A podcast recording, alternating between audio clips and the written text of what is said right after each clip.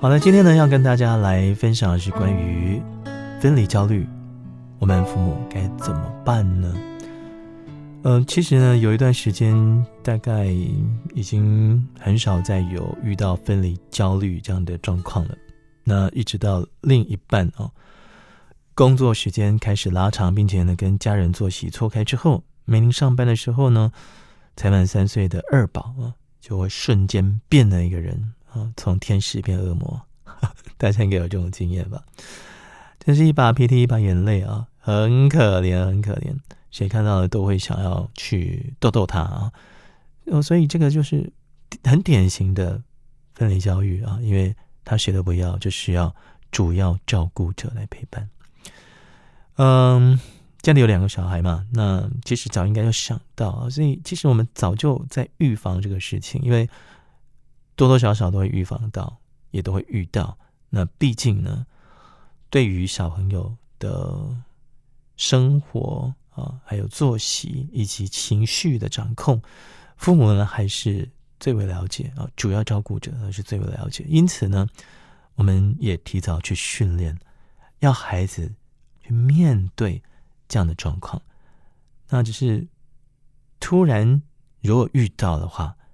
要是怎么办呢？突然发作的时候该怎么办呢？哈，我们总是要有应对的方式吧？啊，好，其实孩子呢是一种需要安全感的动物啊，尤其呢是当主要照顾者必须长时间不在身边的时候，他的不安全感会上升，于是呢焦虑就出现，当然就哭啦啊，所以这个时候的呃次要照顾者啊就需要多一点技巧啦，去。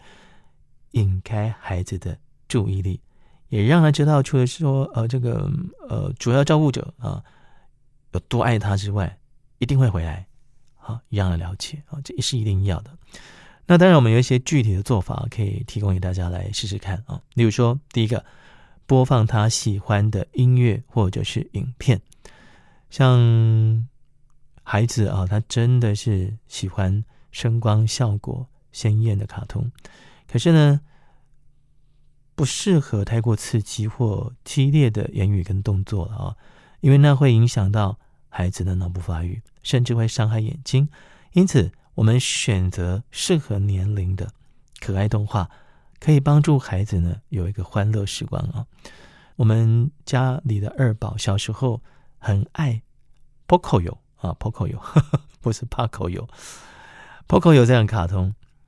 那还有昆虫 Live Show 啊，这两部卡通呢制作都非常好，而且配乐很容易就可以吸引到小朋友的注意力啊。那各个角色呢都各有趣味啊，所以真的是很值得推荐给大家。刚刚整理的时候才发现呢，哎，这个 Poco 有还推出了万圣节特辑，真的很有意思啊。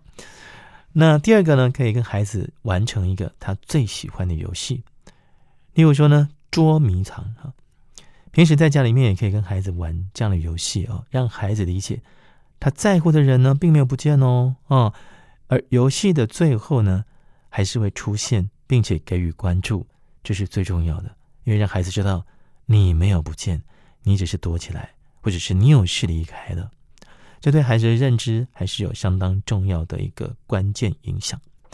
那第三点呢，可以跟孩子约定啊。一定要好好讲，因为我想每次他不一定都有办法来接受，但是讲一次、讲两次、讲三次，并且抱抱鼓励他们，让他们知道你不会离开，而且安全感随时都在。他要抱抱，马上就要，这多好啊！对于孩子来讲呢，他们就是希望被关怀、被拥抱、被关注，而且他是需要你的，而他也是。被需要的，那彼此之间呢，就能够互相的，呃，把这个情感持续的交流，那绝对绝对是没有问题的、哦。所以说呢，教养之路啊，其实很长啊，我们必须从陪伴，不缺席孩子成长中的重要场合开始，并且，在孩子失落的时候给予鼓励、拥抱，开心的时候给予赞叹、欣赏，这呢，才是当父母。给予孩子安全感的重中之重啊！